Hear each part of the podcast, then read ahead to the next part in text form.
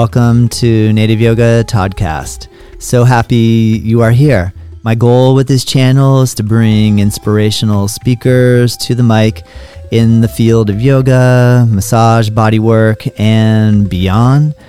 Follow us at Native Yoga and check us out at nativeyogacenter.com. All right, let's begin.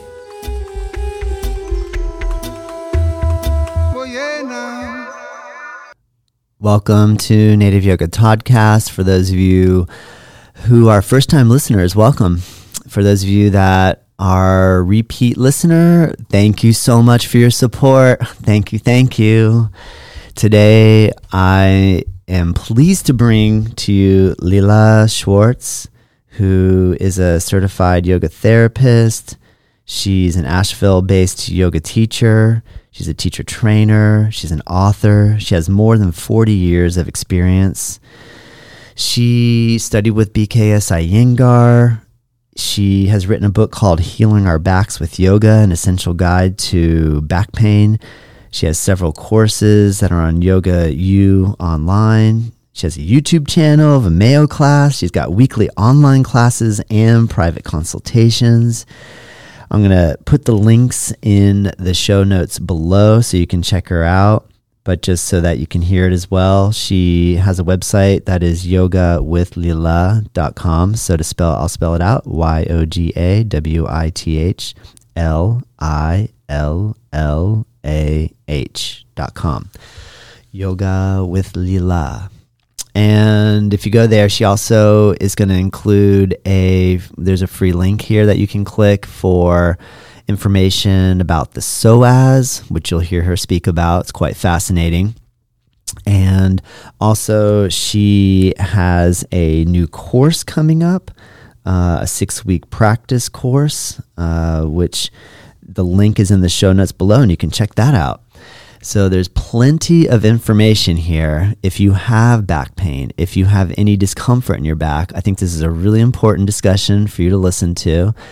And if you're a teenager and you don't know what back pain is yet, well, there's still some really important information for you to listen to here because guess what?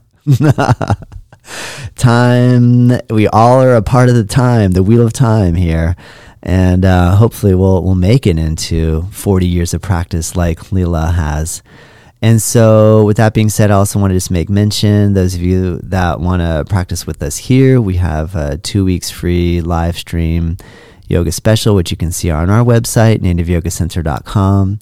Also, I know this is time dependent, but in April, the month of April in 2022, I'll be offering a series of classes on Wednesday evenings uh, called Karma Yoga Gathering, and they're all free, and they're going to be in studio and online. And I'm going to be doing some things like pranayama and uh, chanting Hanuman Chalisa and some yoga sutras and meditation, and also a yoga nidra class. So if any of that is of interest to you, and I'm doing donation based fundraising for Piper's Angels organization, which helps support those with cystic fibrosis.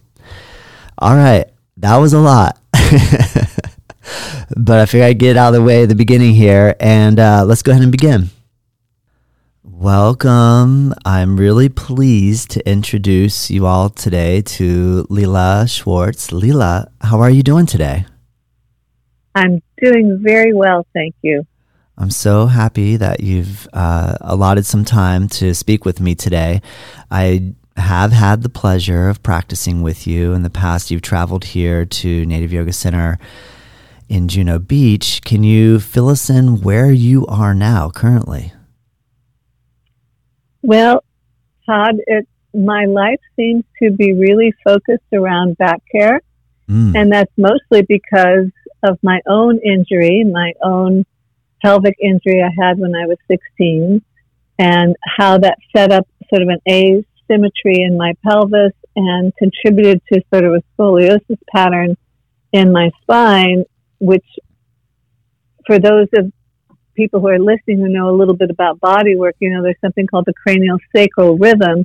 And so if the sacrum is going out of balance, then it's easy for the cranium to also go out of balance and follow suit or you, one could say that they counterbalance each other. So my journey has really been about learning how to create stability in my pelvis so that I could have stability in my entire spine. Nice. Can you give us a little bit of your history in terms of how long you've been practicing and teaching yoga? Ah, uh, yes. Okay. So I am a, a veteran yoga teacher. I have been teaching and practicing for over 40 years. Wow. Um, I, it's a, it was a wonderful thing last year when I had my 70th birthday. I decided to write a chapter for each decade of my yoga career and kind of go through my experiences um, as a little autobiography of my journey, nice. which was a lot of fun. I bet. Yeah. And so, um, you know, and currently I'm teaching, uh, I do some courses for Yoga U online.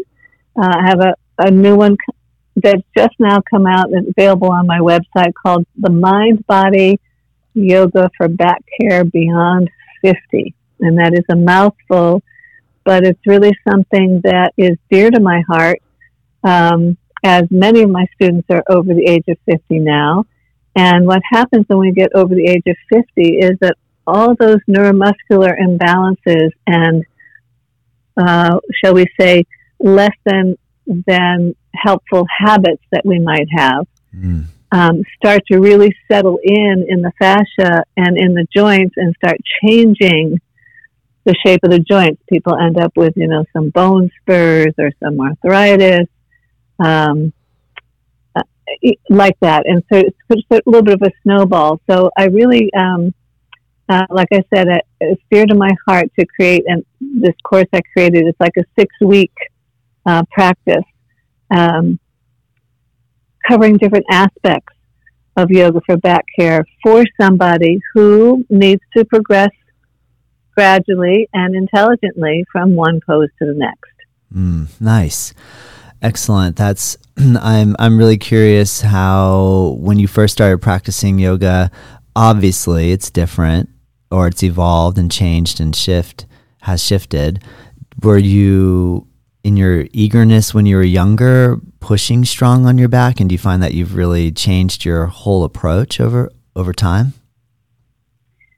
Um, I would say when I was younger that the goal was how many poses can I do and how well can I do them? Yeah.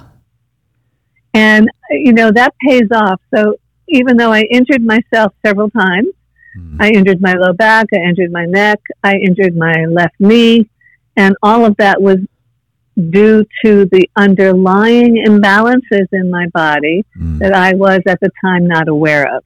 Huh. And so um, you know, I had a very strong background because I had 30 years of training in the Iyengar method, which is, you know, a, um, a branch of Ashtanga yoga.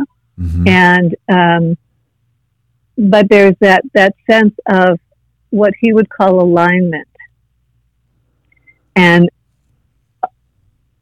in addition to that, I added my own sensibilities because I have a background in anatomy and physiology from college. Mm. So I added that understanding in with what Iyengar was teaching. And then, you know, after the first seven years, when at the beginning my back didn't hurt at all, and after my first seven years of doing yoga, I had hip, back, and neck pain almost all the time. Wow. And that was after my first seven years of yoga practice. Right. In the Iyengar method, which is supposedly alignment oriented. Mm. And, and I think what people don't realize about yoga is that um, is that yoga works on the inner body. So, what does that mean? So, if we go from a muscular standpoint, we could say there are extrinsic muscles, and the extrinsic muscles are the big ones the trapezius, the latissimus, the gluteus, the thighs, the hamstring. Those are the bigger muscles that are on the outside. And then as you go in toward the inner body, closer into the joints, the muscles become smaller and they kind of hold the joints together, and those are the intrinsic or internal muscles. And what people don't realize is that yoga is going to take you to that place. It's going to take you to that intrinsic place. Mm. And if you don't have an understanding of alignment and how to balance your body in the poses, you're going to end up overstretching something you don't mean to overstretch. Mm. And so, one of the most common things I see in women, especially in yoga, is that they destabilize their pelvis mm. and they lose, and then and and then people start heading toward what? They either destabilize their pelvis by being too stretchy bendy, they lose their gluteal tone, or they try and square their hips in the lateral poses and tear the labrum around the head of the femur bone, and next thing they know, they, they need a hip replacement. Wow. You know, so I see a lot of that happening because people aren't aren't coming to their yoga practice with a sense of alignment mm. that that honors our natural anatomy. that makes sense. And, right. And so, you know, I, I mean, you've probably heard this before in some of your other talks with people how, you know, there's always that instruction in triangle pose in Trikonasana or in Virabhadrasana 2, Warrior 2 pose. There's always that instruction that says, somebody says, square your hips to the front. Mm. Turn your hips to the front of the room. Yep. And that is one of the single worst offenders any yoga teacher could use in a class. It's going to set up more people for hip problems than any other single instruction I've heard. If if we're in so this is when you said in Warrior 2 and if you're attempting to square your hips say to the side of your mat, what part of the hip is it on the front leg inside thigh or is it the back leg like groin area that you're referencing when you say it's really unhealthy? Pretty much the front leg, the bending leg. Mm. Gotcha. And you can you, you can overstretch, of course, the inside of the rear thigh as well, but it's the front leg bending leg. Um, and and uh, so just you know, I didn't know this conversation was going to go in this direction. So I know. I, I, know. It got, it got too quick. All right. yeah, we're we're gonna we're gonna you know. So let me just complete this thought. so you know, the, the thought is, is not to square the hips. That's not the first thing to do. Mm. The first thing to do is to externally rotate the thigh, the bending knee thigh and Vira too, mm. externally rotate in the socket and turn the buttocks down and under you so that you actually make such a complete rotation mm. that you line up the thigh bone with the long edge of the mat and plug the, the hip into the hip socket. And then you can adjust by adding mul bandha, giving a little drop to the tail, add mul bandha. And then if you want to open the hinge of the hip mm. and start to open the left hip away from the right knee, that would be the appropriate moment to do it. And people's hips are different. Yep. Some people have a head of the femur bone is long the neck of the femur bone is long. Other people have a short one. So my hips are never, ever going to square to the front of the room. Mm. But somebody else's hips might get close enough to give the illusion that their hips are squared to the front of the room. Yeah. But if they're anatomically really stable, they will never, I don't think they ever get perfectly square. I think that's anatomically unhealthy. That's interesting. I'm, I'm curious how do you teach alignment? I think like what you did, I feel like you just did, you just taught us like a really important concept that, you know, you would start in this one place. And if you can achieve, like what you mentioned of this like really deep external rotation by, and then dropping the glute. And then if you can open up your hip and if people are, haven't really had the type of practice and years of doing this like you have in study of anatomy and you come across a student that's really just getting to know their bodies and even you know just learning how to touch their toes do you have a strategy or protocol for like assessing the situation and figuring out how you're going to like start to actually teach some of these uh, challenging concepts Well, as you know, yoga has a lot to do with repetition. Mm. But in order to start understanding,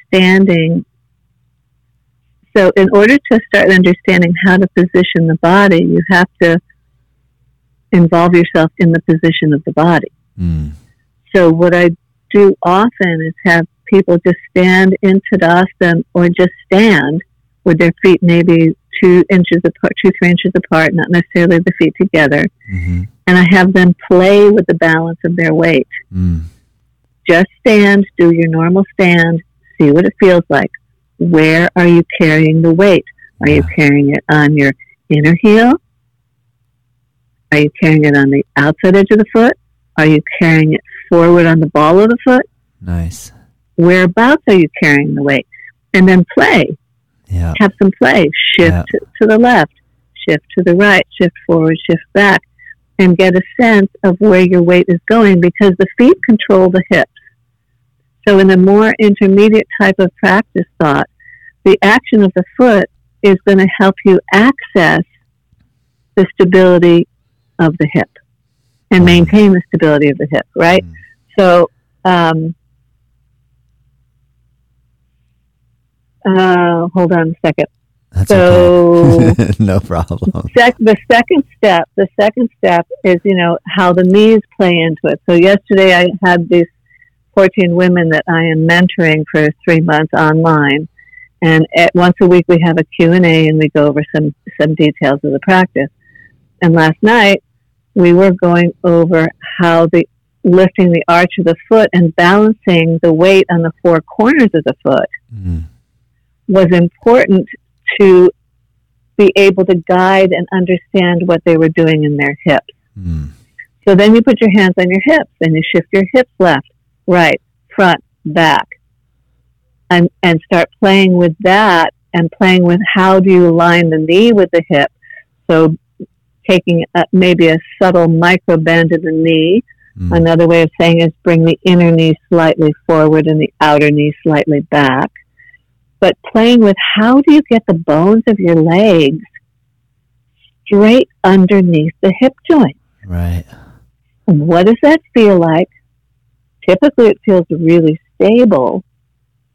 And then, what muscles, what what poses would you need to select in your practice that would help you develop the necessary muscle structure and harmony to sustain that? Nice. That's a great. That's a great recipe. I like that. yeah, yeah. It's, it's a recipe because you know people's bodies are very different. Yeah. You know, of the of the ten women that I had on the call last night, three of them had the same homework, mm. but only three that yeah. followed the same pattern. Yeah. Others yeah on the call followed a different pattern and needed slightly different kinds of homework. Yeah. And so that so that's what I I think, you know, yoga, Todd, I love yoga. Please, I've spent my whole life doing yoga. Yeah. And I keep studying and I keep growing and I keep understanding more about the energy body and uh, how the how your chakras play in and what about the vagus nerve and the emotions and the breath? What about the diaphragm? What about breathing? All of these things, I keep growing my understanding. And so that's the real beauty of the practice is that a person can start where they are with what their concerns are at in the moment and then continue to grow. Mm. Because as we go through life, different things arise. Yes different things arise. You know, back back pain is one of the back and hip. Oh, so if the yeah. hips are out of balance, if the hips are out of balance, the low back's going to be out of balance. Yeah. So if you have an asymmetric pelvis, whether you have a and and I can't tell you how many people I talk to as as we get older, as students get older. Fifty, you're still pretty good. yeah. Yeah. Fifty 50 and 60, you can still make a lot of change. Yeah. A lot of positive change in your body. You still have, um, you know, somewhere around that time, everyone's hormones start to decrease somewhat. Mm. Um, but then again, those of us who continue practicing and moving and doing our inversions and doing our pranayamas are going to sustain better than those people who don't. Mm. There's just a given fact. The pranayama is, and the inversions are incredible. Wow. For, for sustaining hormonal balance, um, digestive health, uh, uh, uh, parasympathetic, you know, balance, I guess is the best way to say that. And you start talking about emotions and the vagus nerve or, you know, people who, teachers who specialize in PTSD, that's not my specialty.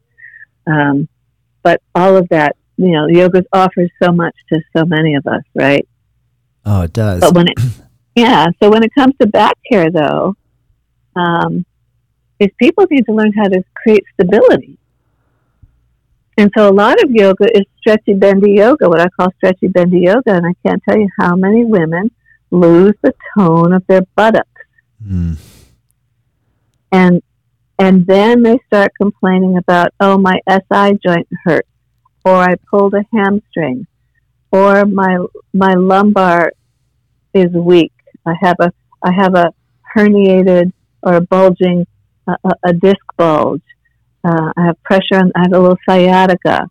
Um, and it, and, and with, God bless us, living through the pandemic, everybody sat too much. Mm. I don't know anybody that didn't sit too much during the pandemic. yeah. You know? Good point. And, and, and, and everybody's lower back is going to get weak. Yeah. Yeah. I, you know, I, I had, I'm listening to make mention that you feel the most important thing missing from yoga teaching and teaching students is is how to find stability. And if I'm a practitioner that's been overemphasizing my desire to just have these flexible poses, these deep yoga poses, what's maybe the first bit of advice that you could give me if I want to switch my focus to seeking stability as uh, above and beyond just trying to have a fancy yoga practice.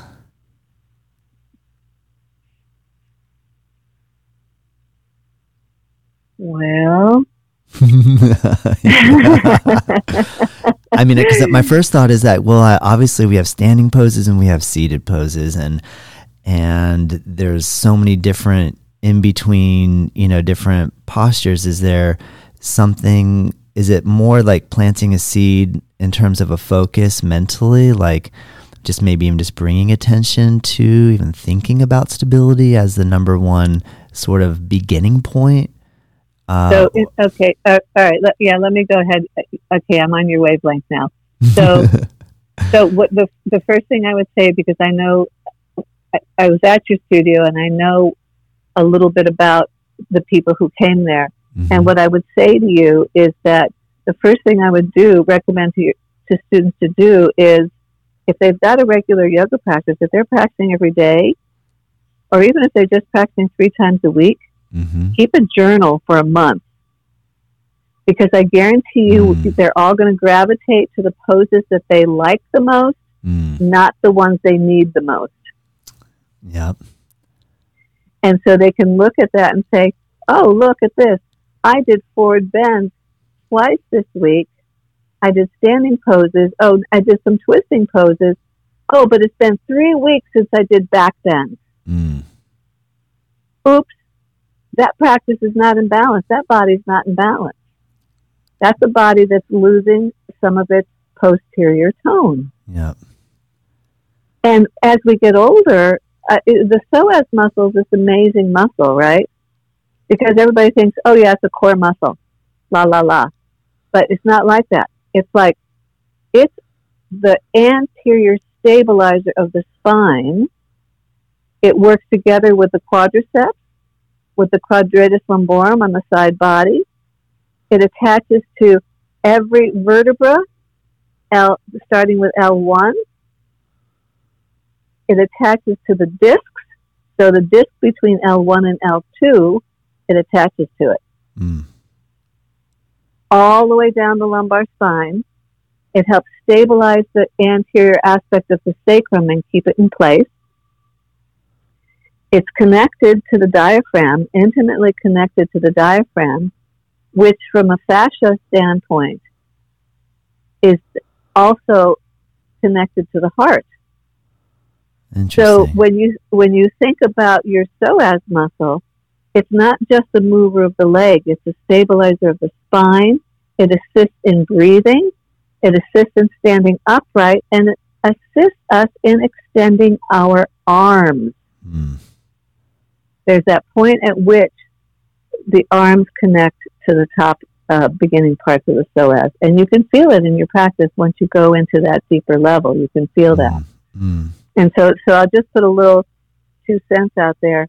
My my back care evolution was good. I, I had I have an understanding of anatomy. I've helped lots of people. I've helped lots of people figure out which pose to do first, second, third, when to make it a little more challenging, help them heal their back pain, heal their herniated discs, avoid surgery. I've done all that in my 40 year career, 30, mm-hmm. 40 year career. Mm-hmm. And of course, that's why I wrote my book, Healing Our Backs with Yoga, because I had some patterns that were really, really helpful to people. And I broke it down into simple progressions, the simplest progression, and then you build up. So you don't start with upward facing dog pose if you've got a, a lumbar problem right. or yep. spondylolisthesis or stenosis. You don't start there. You build to that point. You have to build to that point gradually, a little bit at a time. So, so that's what I would say to your students: is go ahead and make a journal mm. and check out where you're weak, yeah. and then try and start adding those poses back into your practice. So that's one thing. So the other thing, going back to the psoas, once I penetrated in my practice, I did some more deeper studies of the psoas muscle and some moves to do to sort of release and balance the psoas. And once I did that, my hip and back pain was is pretty much mm, I don't see it very often. Wow. It, it it was a it was the last little tidbit um, and it to get to get over that last little hump of how my hips would be asymmetric and kind of bug me, right? Yeah. Um, so I, I put together a, a couple things. I have a free five pose psoas series that people can get through my website or through my Facebook Yoga with Lillah Facebook page, and um, uh, it gives them five poses to practice with a lot of description and a video of each pose, um, and and more information about the psoas. So it's something that uh, I would recommend also to your people that they might really really like that. I appreciate that, Lillah, and I, I will have that linked in the show notes below. So anyone listening, if you're driving, you can just you know when you when you stop, you can click on it and it'll be available. And it's fascinating that you say that because I, have never really thought about the connection between the breathing and the psoas. And just as you said that, as I'm kind of just observing right now where how I'm sitting and breathing, it I actually can feel how I think you're right. The psoas is like lengthening or making really subtle movements each time we breathe, just to kind of stabilize the the, the pelvis. It's that's really interesting connection. It, it really is. It, you know, the psoas is it's it's it's a vast muscle. You know, when you think about it, when you think about a person aging as we get older, yeah. people tend to start tipping forward. And they tip forward because the psoas is so powerful and so vast. It covers so much real estate in the body. real estate. right. It covers so much real estate with its auxiliary muscles in the body that it starts pulling us forward mm. and overcoming the smaller muscles of the spine. That makes sense. So there's something called idiopathic back pain, right? What is that? It's pain. People have back pain and they do the MRI and they do the x rays, and there's no answer for their pain. Mm. So the thing to understand about that is that the fascia of the body doesn't show up on an MRI. The connective tissue doesn't show up. Mm. Other, other tissues do tendons, ligaments, blood vessels, nerves, uh, muscle tissue. That stuff shows up, but the fascia doesn't. Yes. So somebody could be sitting, or up here, it's just now becoming spring. We actually finally had winter up in North Carolina, and it's just now spring, and it's like, okay, time to start pruning the bushes that need pruning and fertilizing what needs fertilizing. And people are going to be outside working in their yard, bending and lifting all day long. And if they spent the whole winter, hopefully they did some online yoga. right? But they, but they probably were sitting by the fireplace. yeah, hopefully they did some online yoga. But, you know, it, so even myself is when I just look at myself. I usually spend three days a week sitting at the computer because now I have an online yeah. following and an yeah. online practice, and you do too. And so every other day, I've got to not sit at the computer, and I've got to do certain yoga poses as part of my regular routine to keep my spine from going into dysfunction. Yeah you know, everybody has some sort of changes in their spine after the age of 50. There's some narrow disc, more narrow here, more narrow there, a little mm. funny angle mm. here, a little funny angle there. Everybody's got something. Yeah. Right? Yeah. Um, and so that's going to be exacerbated with sitting. And then if you go from sitting to working out in the yard, you're, it's a setup for having your back really bother you. Absolutely. And I, I remember when you were here teaching, you began with a statement that was simple. You said, I'm not in any pain. I feel good. I'm practicing yoga and I'm not in any pain. And as simple a statement as that was, I think I was in pain when you said that. And it just made me go, hmm, well, interesting. Like, you're right. Like, maybe that that could be something I should strive toward, you know, because just going for these challenging poses and then if you observe and I'm like I'm in pain afterward, I I like the idea the shift that you made me start to think about is there a way that I could or can practice where I am working with my body in a way that I'm trying to figure out how I could solve some of these pain patterns, which is a really big shift uh, so that's amazing. So I just wanted to say thank you for that. I appreciate that sort of insight. Um, no, that's that's lovely. That's lovely that you had that memory. I had no, I never remember what it was I said. So I'm so glad you did. like, did I say that? No. that was a good thing. I'm, you know, I'm glad that came through. yeah, because I'm in pain right now. No, I'm kidding. I'm just, it, I haven't figured it out yet. I'm still trying though. Um, I, I'm curious, Lillah, can you speak a little bit about the importance of the five koshas and the connection with quantum physics? Oh my gosh, this is my newest love. This is my newest love. So, you know, we look at the five koshas and we just sort of take them for granted. We look at them and go, oh, yeah, there's the physical body, there's the pranic body, there's the mental body, the intellectual body, and then there's bliss. Oh, I'm just going to go for bliss. yeah, I don't right? want to. I don't want to be bothered with all that other stuff. I don't want to be bothered with the rest. but, and and neurologically, that's simply not possible. Yeah, you you can't separate one from the other. What we can do is we can start. Um, you know, I've done some energies, sort of, sort of chakra and energy stuff. So there's that that toric field, which is this. Um,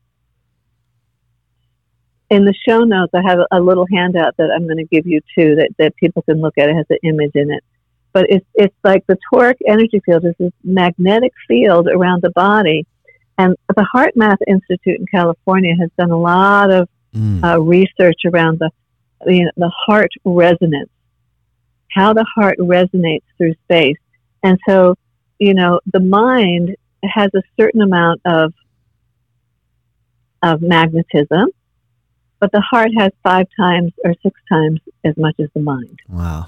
So the, the energy of the heart, the magnetism of the heart will reach out from center to a, a, a 30 foot diameter. Wow. 30 feet. Has a, mag- has a magnetic field 30 feet around the heart. And it's, and it's a cycling field. So it's in through the crown, down through the central channel, out through the feet, in this big loop. So this big egg kind of loop to each side. I guess that's what you would call it. Kind of like two eggs sitting side by side, right? Yeah, yeah. And the central channel is coming through our spine. And as yogis, we always look to align our spine Mm. because you want to line up with your central channel. And as we're going through life, um, different things that happen or uh, personality traits that we develop or defenses that we develop or fears that we develop pull our chakras in different directions and actually can misalign us from an energetic point of view. And then the body follows. So there's something that happens, the mind, it goes into the subconscious mind and we hold on to it and we act on it as if it's true when it was only an impression Or a moment in time. And in yoga, we call those samskaras because we're doing a practice to try and uncover so we can have a moment at which we see how our mental body picks a thought over and over again that has the same exact neurological pattern in the nervous system that lands in the same chakra and the same muscles and the same part of the body. Mm. That's fascinating. And so, and that's why yoga is an undoing process. So, so when we start with an asana practice, we're starting with our physical body, and we're saying, you know, here I am. I'm in my physical body, and I have this tension, and I have this muscle spasm over here, and I'm tensing my neck, and I want to relieve that tension. So I do a practice.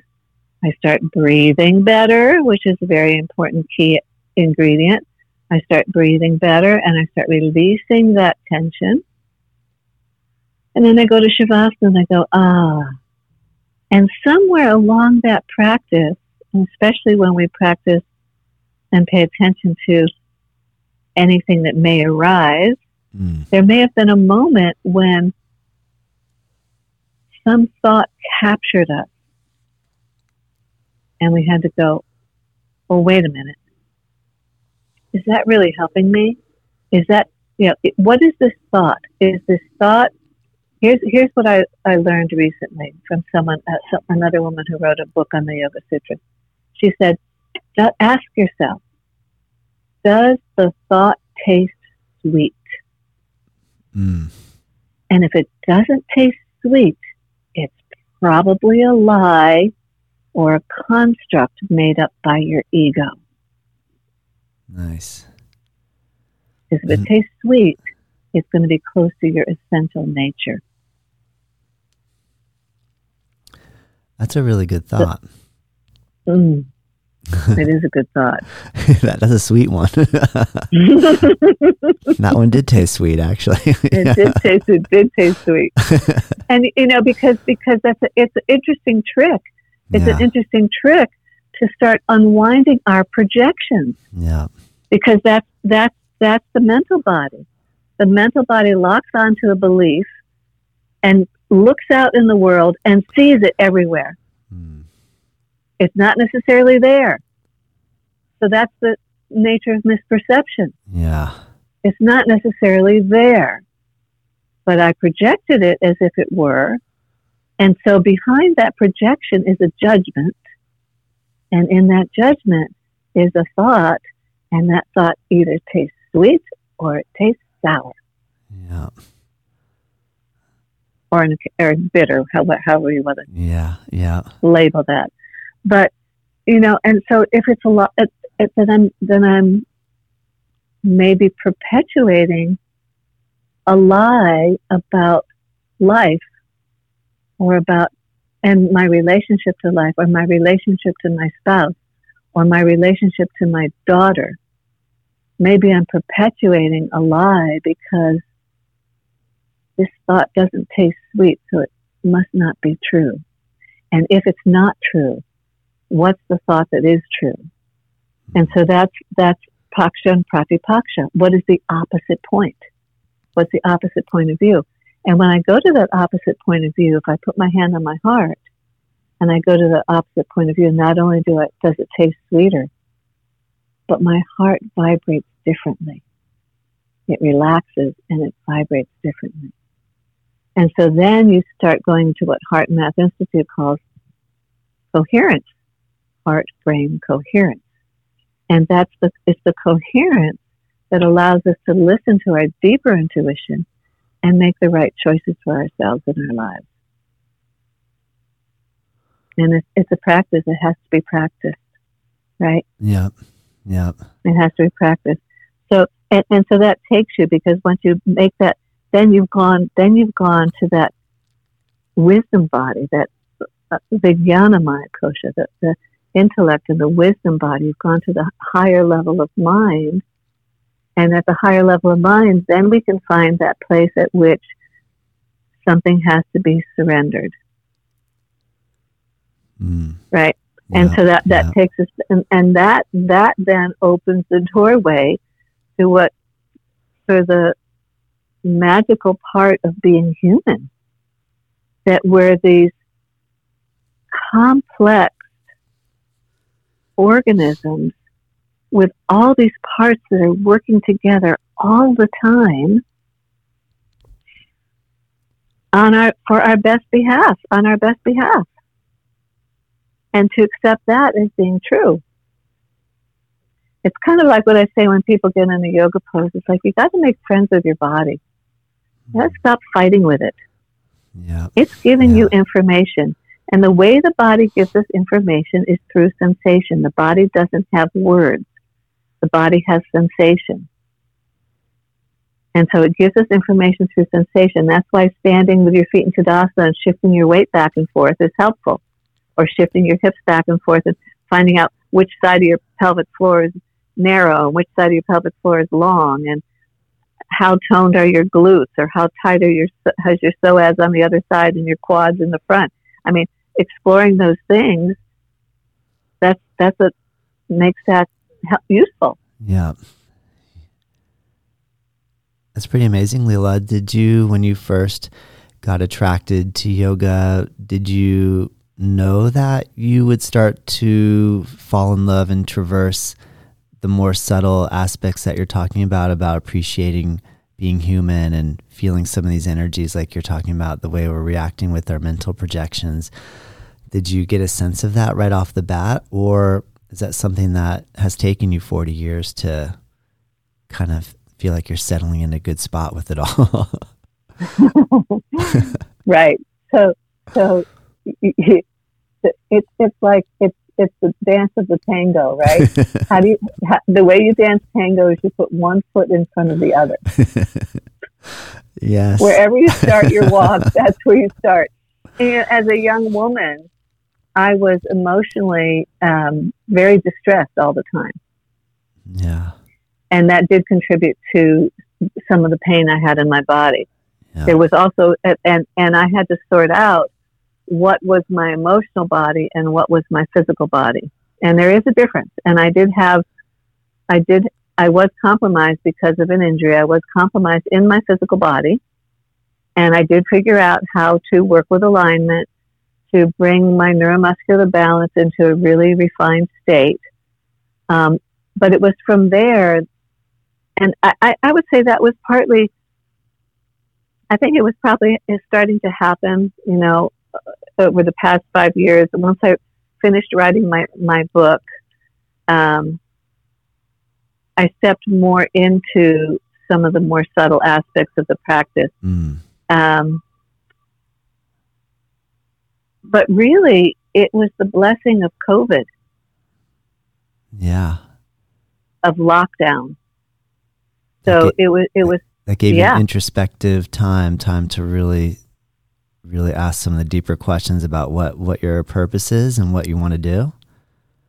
uh, it did allow me to do that, and it also allowed me to get access to a lot of teachings online that I didn't have access to before. Yeah, yeah. So I was able to expand my repertoire and experience level. Yeah. And, along with my regular, you know, pranayama meditation practice, um, and it all contributed. It all hmm. contributed. That's a great outlook. So when we get to so so the, and the other piece is that I want to say to people about the yoga practice um, that I think is really fascinating with some of the, the, the new research about um, the unified field, mm. the idea of the unified field, is that we are a walking bubble of energy that is unified with the field.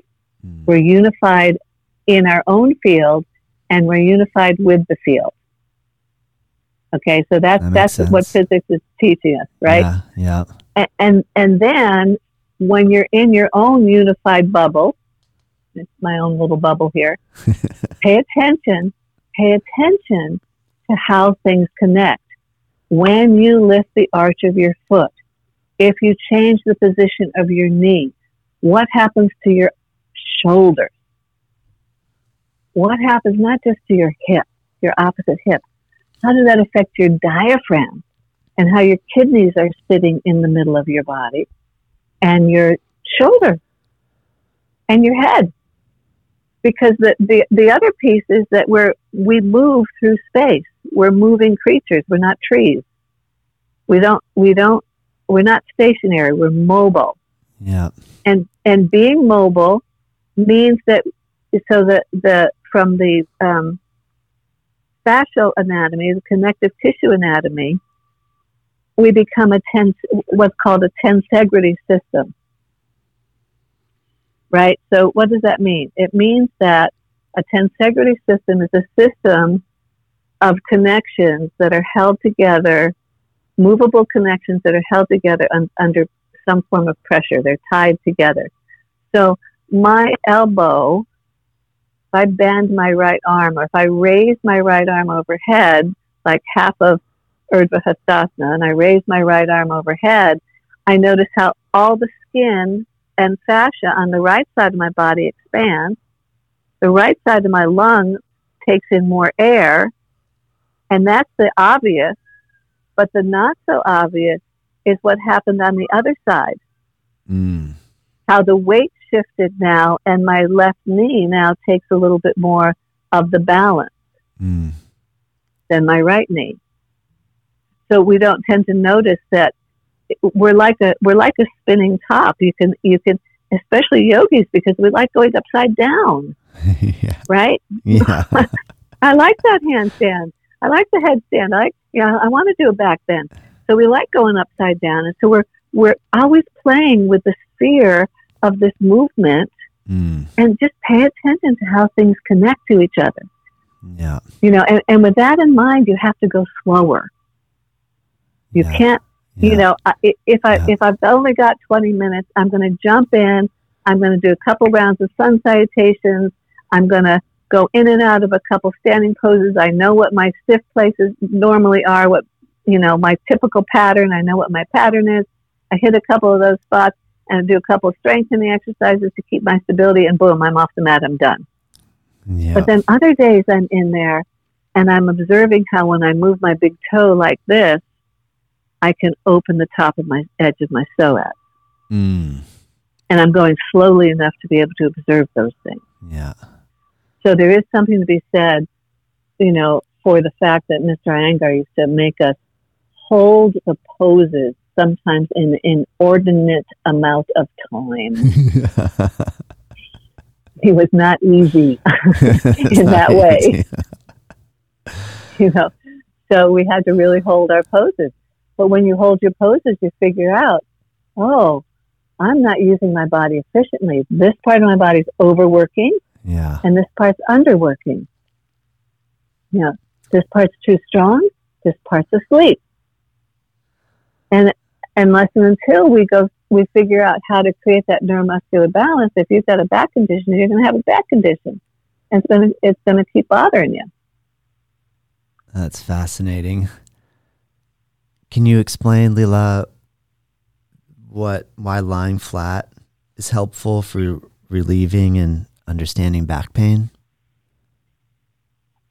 So when we when we go to sleep at night, the whole spine relaxes, and so all the tension goes out of the spine. And the spine actually, when you get up in the morning, you're usually half an inch taller, half an inch to an inch taller than you are at the end of the day. Wow. So standing upright, doing your regular movements, whether they're sitting in the chair, driving a car, um, talking on the phone. Um, so the fact that I'm talking to you for an hour doing this interview, I'm engaging my diaphragm, which is then engaging my uh, vagus nerve, which is then engaging the psoas muscle. And so I'll have a bunch of energy in my diaphragm of that that's there, right? I kind of got lost with that, but I just want to. That's okay. I just wanted yeah, to kind, me too. I kind of got lost on I, that one. I was backed out but, of my but, psoas again. I know. Yeah, yeah. So, but, but the, the the point is, is that whatever you're doing during the day, there's contraction happening in the body. That's the point. It's contractions happening in the body, so your spine gets a little shorter. Mm. Now, if you also sit at the desk a lot, you're, and we have a mutual friend who wrote many, many books and sat at the desk for many, many years and ended up with a huge amount of stenosis where he can barely move his lumbar spine anymore. Mm. Okay. And, and so you, your spine kind of shrinks a little bit. And if you've got a back condition, if you if you're feeling some pinch, um, you've got some facet joint pinching and a little radiating nerve pain, or, or just achiness in your lower back, just that achy pain in your lower back, and you lie down on the floor for five or ten minutes and deep breathe, it's going to go away mm. because those muscles are going to relax and the spine's going to ease out. So, and, and the other good thing about being on the floor is that it, it, it gives you a frame of reference. So I talk a lot about the clock face in, in my back classes. How do you know when you're keeping the pelvic clock balanced? So that you're not jacking one hip up pinching the one side of the lumbar, overstretching the other side of the lumbar. And that's not to say we don't sometimes stretch the lateral body because we do. But you, if you've got a back condition, if you've got a situation there, you've got to find stability. If, in order to retrain your muscles and identify, identify with your intellect which muscles are too tense which ones are too short and which ones are too long. You have mm. to kind of, you have to figure out how can I take this movable bubble that moves through space that's capable of 365 degree movement, all kinds of amazing movements, and how do I then narrow it down, create stability in my pelvis, and stabilize and retard my movement so that I can identify exactly the relationship of one muscle to another. Wow. It can be done. It, can, can, be, be done. done. And it, it can be done. And the clock face is really the, the key. Learn how to stabilize the clock face. And there'll be a reference to that in the little handout that we're attaching to the talk. So they can kind of look at that and play with that in their own practice. So when they're you're on the floor, do, you know, doing something called the hip series, which are all the seven anatomical movements of the hip joint. Are you actually doing those movements in your hip joint, or are you doing those movements with your lumbar spine? And if you learn to, when you when a person learns to stabilize the clock face, then they're identifying clearly the movements in the hip joint mm. because they've made the pelvis stable so that they're not doing it with their lumbar spine so, so one one other sense. little addition, additional piece about that is that the lumbar spine is the most movable part of the spine. So any imbalance in the hips, any shortness of the hamstrings, the lumbar spine is going to take the brunt of it. Hmm. That makes sense. And we know that because it is rampant. Everybody's got a backache. Yeah. It seems. Yeah. If they if they don't have some other ache. Yeah, good point. That's so interesting. in the lumbar in relation to rotation, flexion, extension, that's the section that has the most potential for all those different movements? Um, there's lots of potential there for movement, but because there's so much potential for movement, it's easy to over move from the lumbar and not move from the hip joint. Mm, that makes sense. So I go to so, touch my toes and my hamstrings are tight. I dump all that pressure right into my lumbar spine. Exactly. Exactly. So in, in a case like that, if if if you can't hinge at the hip, make a good hip hinge, and you can't hinge at the hip, you got to put your hands on the chair or on the table mm. or on a wall. And there's a lot of you know uh, students, men especially, but some women as well. They're not very flexible. Yeah, that's a good so, point you want to balance the flexibility and tone. You know, you want a balance of those two things. And so, in order for them to extend their spine safely and develop some length in the hamstrings, they have to put their hands up on something. Because you have to learn how to hinge from the hip and not round your spine. Keep your spine extended. Yeah, so that that's something that, that I just want to, uh, I'm going to segue into something here. So when you're practicing for your lumbar back, stability comes first, and then learning to extend the limbs. So learning how to extend the legs, not the lumbar, mm. just get that flexibility in the hip joints. And, and then when you do that, and then learn how to extend your spine. So you start creating length in the middle of your body. And that's where the psoas comes back in again. Because if the psoas is locked down really hard, you're not going to get length in the middle of your body. Mm. Because the psoas muscle forms the curves of the spine. If so, I, in order for yeah, uh huh. Go ahead. Go ahead. If if I thank you, if I have uh, low back pain, what's I know there's a lot of different psoas stretching postures, but do you think something very simple where I just take a folded blanket and place it under my hips and just lie down on my back just to put a little stretch into the psoas? Is that gentle enough for the low back often to serve as a good way to stretch the psoas? Or do you think more of like, say, like a lunge position, like a where where you're able to just push forward into if I'm on my back, if I'm on my left knee and my right foot, and I lunge forward to put pressure down into the psoas, do you have a favorite, or like a, a, a very gentle psoas stretcher that's that's great for starting to alleviate some of that low back tension? Um, my favorite one is one that you didn't mention. It's called a traction twist. Mm. Um, and if if somebody goes to my website and they go to my blog, you know, to, to where you can search on the blog, yeah. they can just type in traction twist and it'll come up with with stuff about it. Okay, cool. But because uh, it's a direct psoas stretch um, without being without being a lunge. However, no one yoga pose is right for everybody. Yeah. So I like the idea of putting a blanket underneath the hips and laying back that way, and that works lovely as long as someone doesn't have any kind of a herniated disc mm. or back pain. Mm. Yeah. If the low back contracts, then that's not such a good thing. Mm. Um, you know, so it's it's about relationships of one because it, everything's connected to everything else in the body, and everything affects everything else in the body. So it's all about position. Yeah. And for this body, maybe the blanket needs to be under the spine. For that body, it yeah. could be under the hip. Yeah, that makes sense. Um, most everybody can do a lunge, a kneeling lunge. Mm-hmm. And so let's talk about that one for a minute. And the, the main the main problem I see with that yeah. is that when people have the rear knee down and, and the front knee is above the ankle, they got the rear knee down on the floor, maybe they put their hands up onto their front knee. Yeah.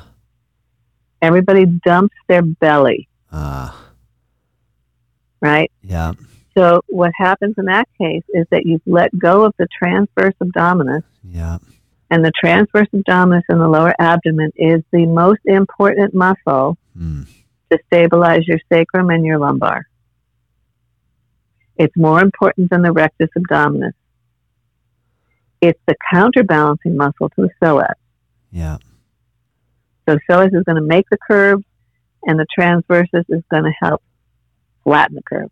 That makes sense. It's gonna, yeah. It's going to pull in. Yeah. So, so if when doing lunges and doing lunges, people, uh, you know, it's, it's a word to the wise, and this is how I, yeah, this yeah. is this is how I say it. Yeah. Press your front heel into the floor. Curl your tailbone towards your pubic bone, and lift the bottom of the belly. Sometimes I'll say flatten your clock face uh. in the front because that's where the middle of the clock face goes right across the, the, the lower abdomen, right? Yeah. So, and you know, flatten and draw back in and lift and draw in a little more, and it's it's more of a it's not even though there's some mulabandha aspects to it. Yeah. It's not like going just to the bandha. It's actually using the muscle structure mm. of the transverse abdominis. Mm. So that's in, in, in my back course, that's one of the first things I teach. How do you activate that transverse abdominis? Because unless and until you've activated that, you're never getting stability for your lumbar. You're going to dump into your belly over and over again, overarch your lower back, and give into sort of a sense of weakness. Yeah. Because then you lose control of your sacrum and your lumbar. That's all. That's fascinating. I I guess as I'm listening to you, I'm trying to do these things as you're talking about it, and I'm I'm I'm, I'm aware that the transverse abdominis is the deepest layer of abdominal musculature that helps to hold the abdominal contents in more or less like a sheath, right? That runs in the front around. of the abdomen and mm-hmm. around, and so when it contracts, it kind of pulls everything in and together, as opposed to the more superficial, like you said, the rectus abdominis, which is our six pack muscle, and then what internal and external obliques, which are going to help us so, do our rotation. Right. So let's let's do this. And Everybody on the call who's not driving a car, sit upright in your chair, put your hands on your lower abdomen, and take a, a breath, a relaxed, deep breath, and feel how the lower abdomen expands and then exhale. And do it again. And so when you get in touch with the rhythm of your natural breath, you're going to notice how you expand the lower abdomen on inhale. That's natural. And it deflates and recedes when you exhale, which is also natural. Mm-hmm. So now on your next exhalation, you're going to add a sound. It's called, it's P S S S T and you make it crisp through your mouth. So it's going to move your ears away from your mic, from your headset. Here it goes.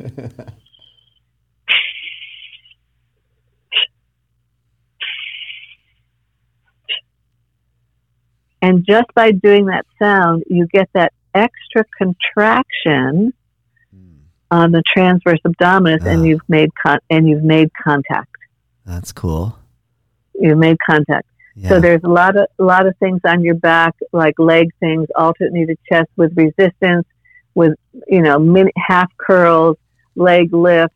Um, you know where you can use that sound to really activate the lower part of your belly. And when people have a back weak back or weak pelvis, not enough stability, um, you, you can do it in your standing poses. Yeah. Yeah. I mean, you don't want to make yourself crazy, but it does help you get in touch. So, you know, I was talking last last night again on, on the call last night, and then I'll be quiet for a minute. Um, That's okay. I like it. We, Thank you. we, we, we do a repetition of practice. Why? Not only because it awakens the muscles, it's more than that because it switches on the neurological connection.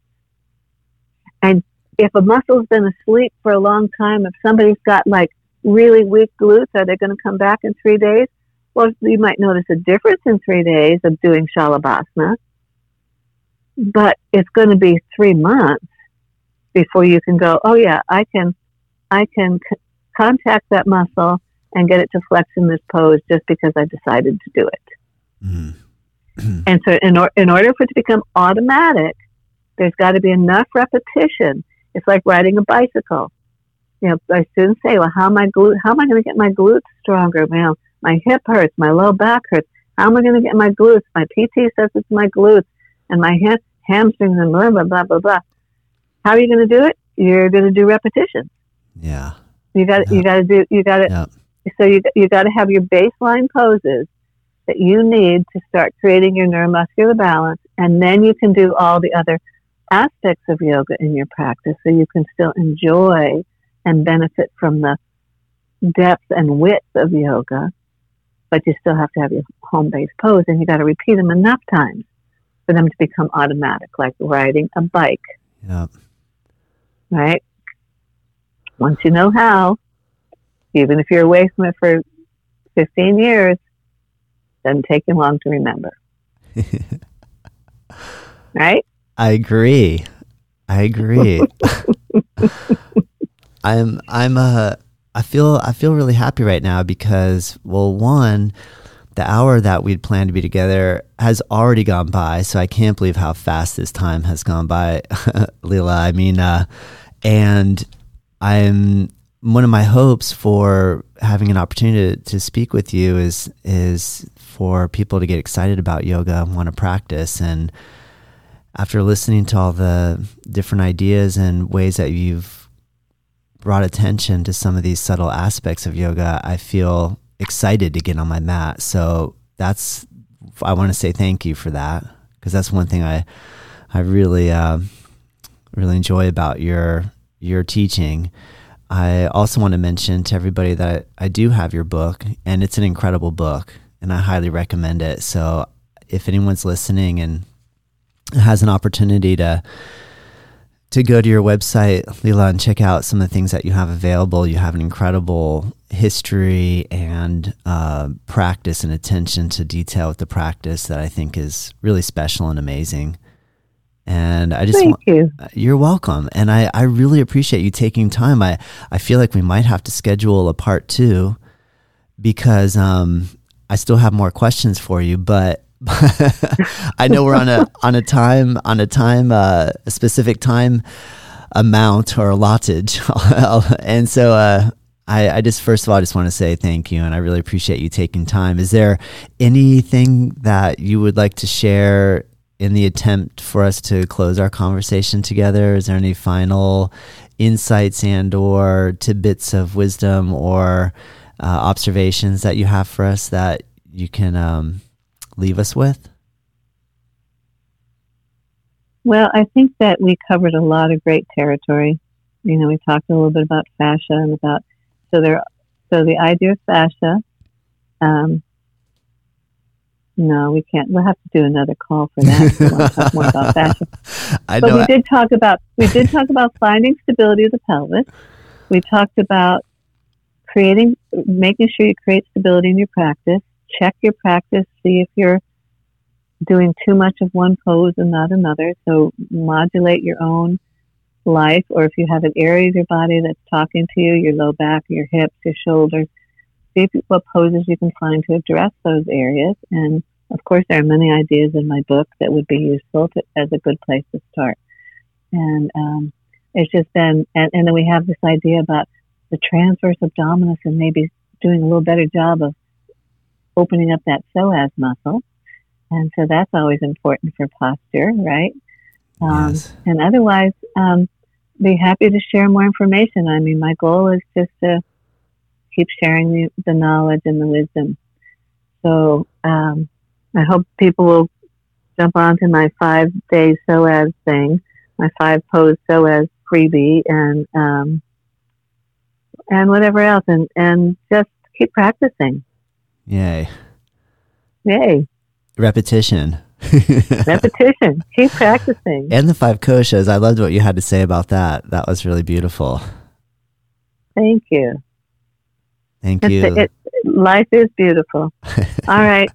Todd, thanks so much. Thank you, Lillah. We'll do it again, and, and uh, I really appreciate it. Have a wonderful day. Yeah. Many blessings, everyone. Thank you. Bye bye. Bye bye. I hope you enjoyed that conversation. I thoroughly enjoyed it. And Lillah is an amazing teacher, and I, I think you could get a sense of that in hearing her speak and her understanding of the subtlety in the yoga practice. And after 40 years of practice, she's still enamored and in love with it and has a lot of joy and happiness to share. So that says something. Uh, please again check out her website, yogawithlillah.com. The links are below. Remember, you can check us out at nativeyogacenter.com. If you have any questions, comments, or thoughts, please send me an email at info at nativeyogacenter.com. All right, thanks so much. We'll we'll meet again.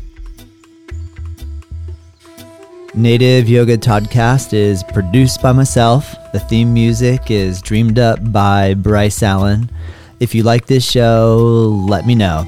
If there's room for improvement, I want to hear that too. We are curious to know what you think and what you want more of, what I can improve. And if you have ideas for future guests or topics, please send us your thoughts to info at Native Yoga Center. You can find us at nativeyogacenter.com. And hey, if you did like this episode, share it with your friends, rate it and review, and join us next time.